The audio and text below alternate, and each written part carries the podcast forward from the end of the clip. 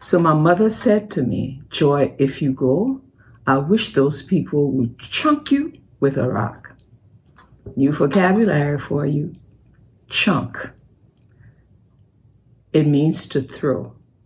That's what my sweet, saintly, elegant, God-fearing mother told her wonderful daughter, that she wished that someone would chunk me with a rock.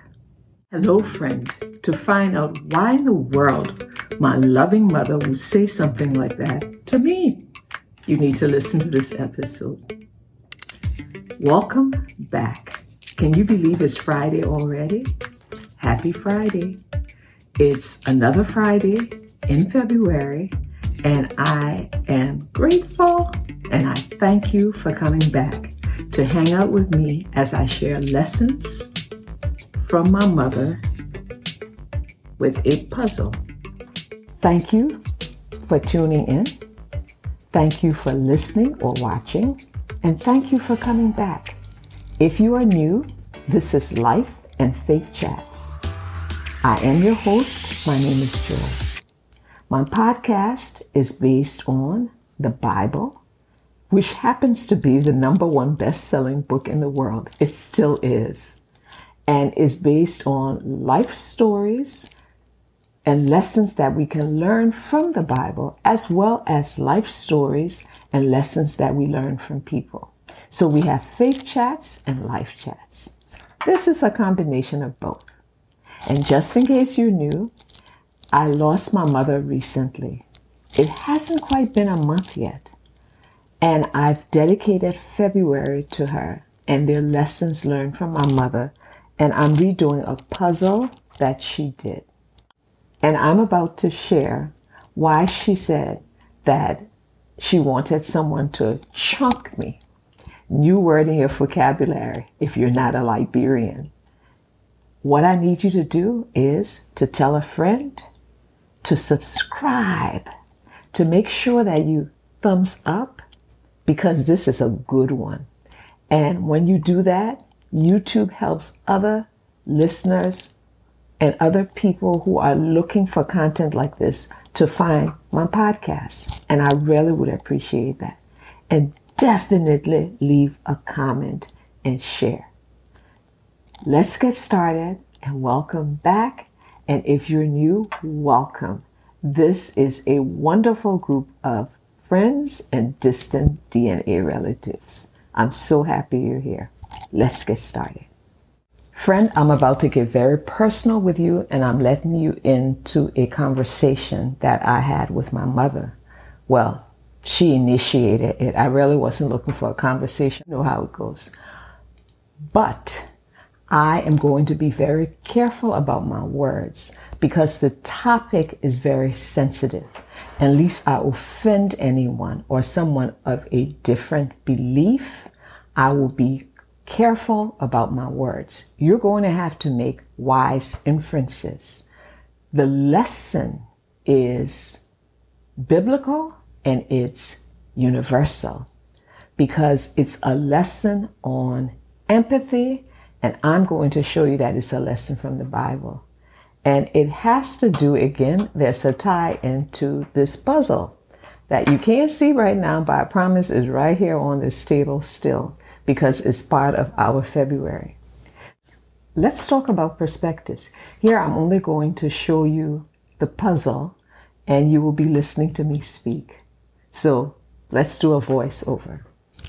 I got under this table for you. I talked the last time about perspective of being under the table, and I didn't go into it. I was setting up this episode. And when you look from under, you don't see the picture at all. You don't see it. You see the puzzle. It's dark, but you see missing pieces. You see gaps in the puzzle. But you have no idea what the real picture is.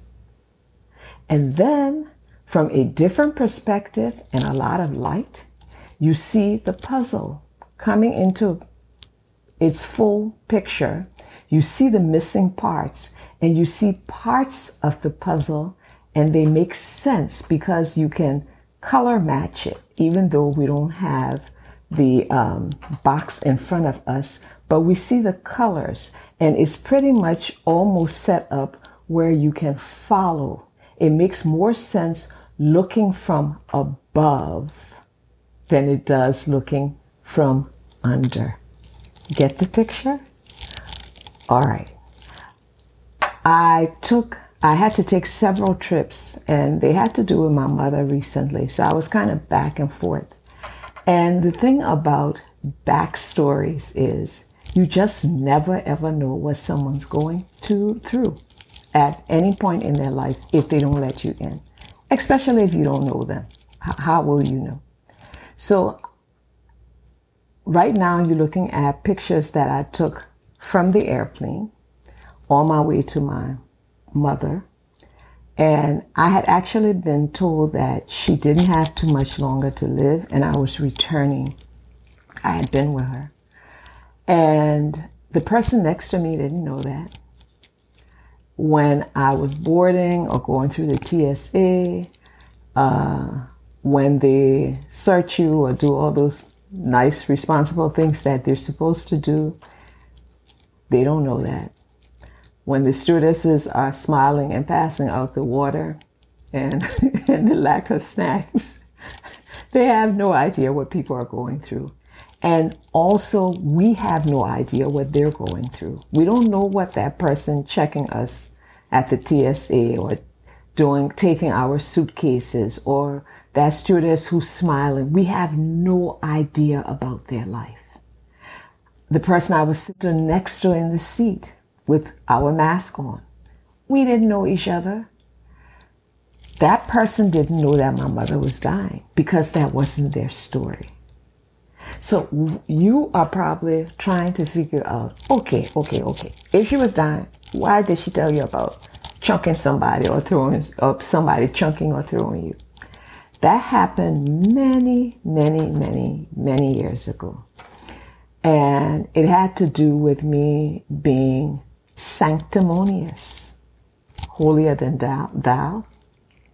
And my church was supposed to, in all of their zeal and good intentions, they were encouraging us to take part in a protest.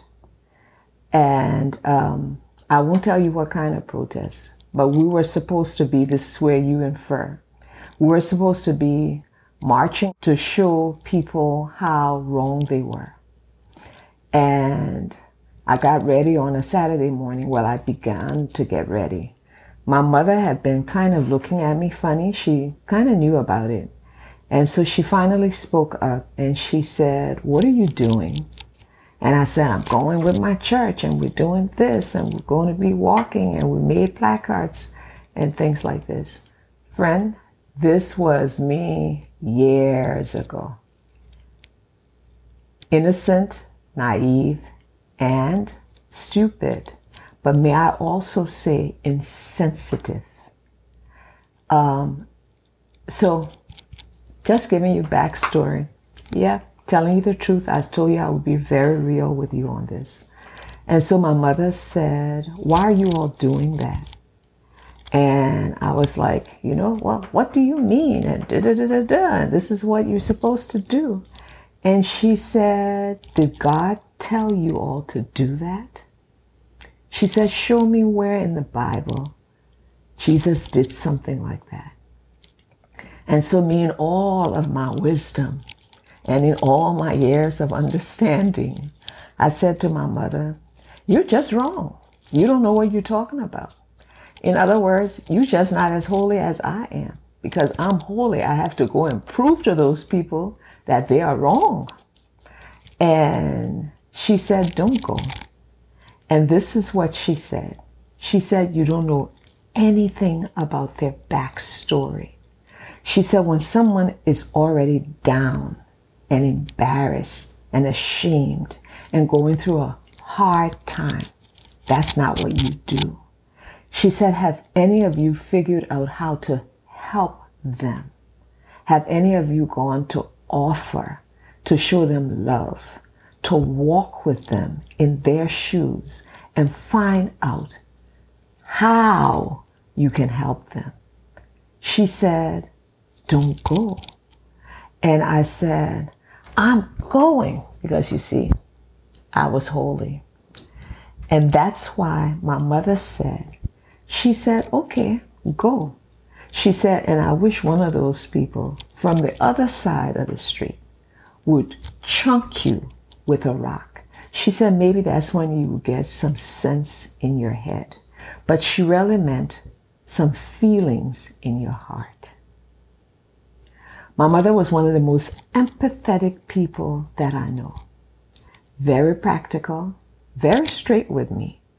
And she didn't hide too much from me. In fact, I don't think she hid. Uh, she didn't hide too much from me.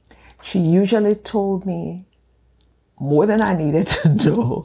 And she usually told me the straight truth regarding me, not other people, regarding me. I'll share another story, another conversation, same line, where there was some gossip. There's always gossip. My mother was not a gossiper, and she didn't entertain it.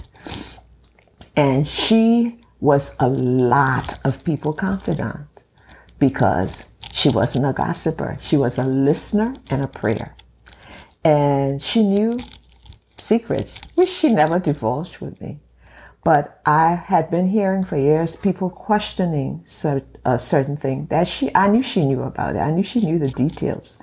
And um, it wasn't because the person was next necessarily a true friend to her, but she was a true friend to them.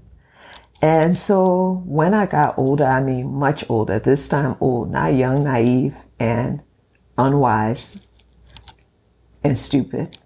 But much older, I happened to ask her because I thought I was matured and, you know, I was old. And I said, so this story I've been kind of hearing all my life.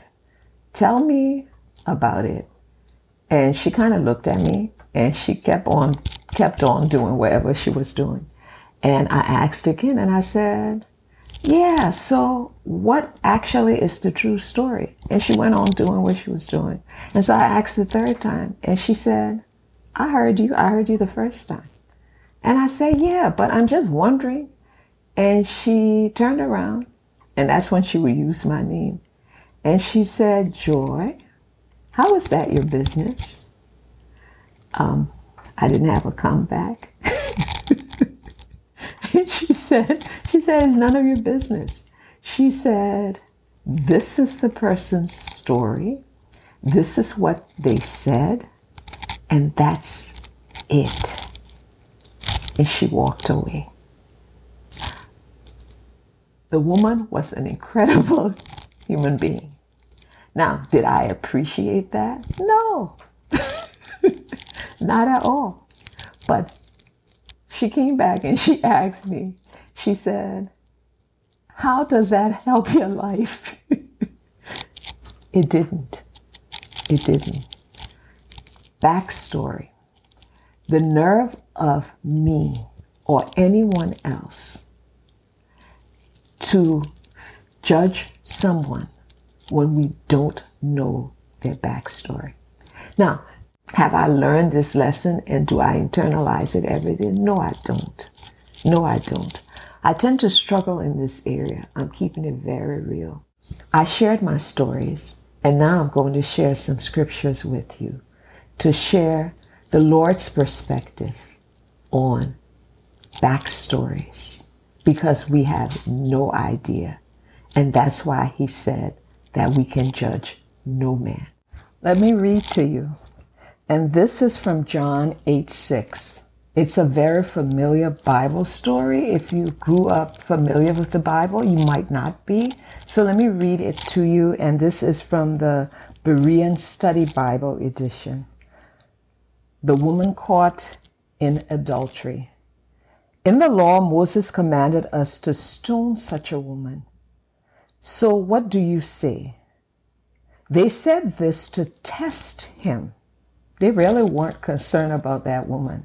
And um, this wasn't what my mother meant by them chunking me. This was because I was being sanctimonious, in order to have a basis for accusing him. But Jesus bent down and began to write on the ground with his finger.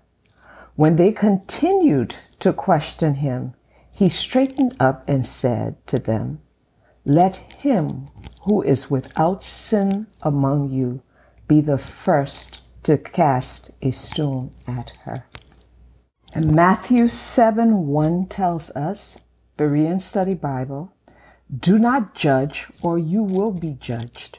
For with the same judgment you pronounce, you will be judged.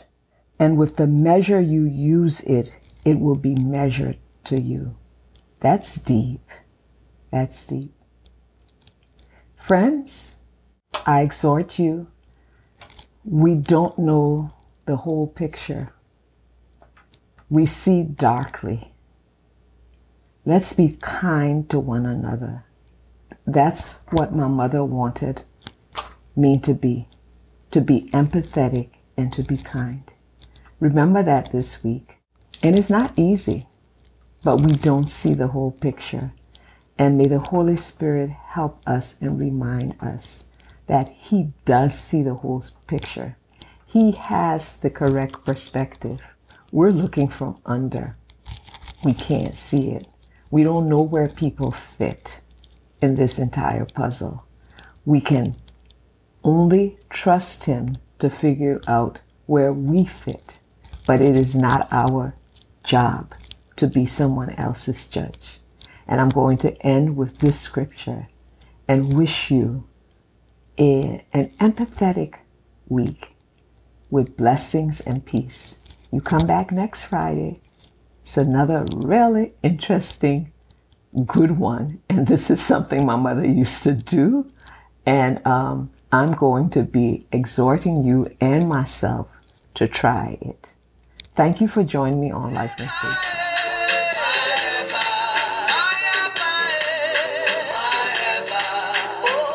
There is something that makes me turn into your presence.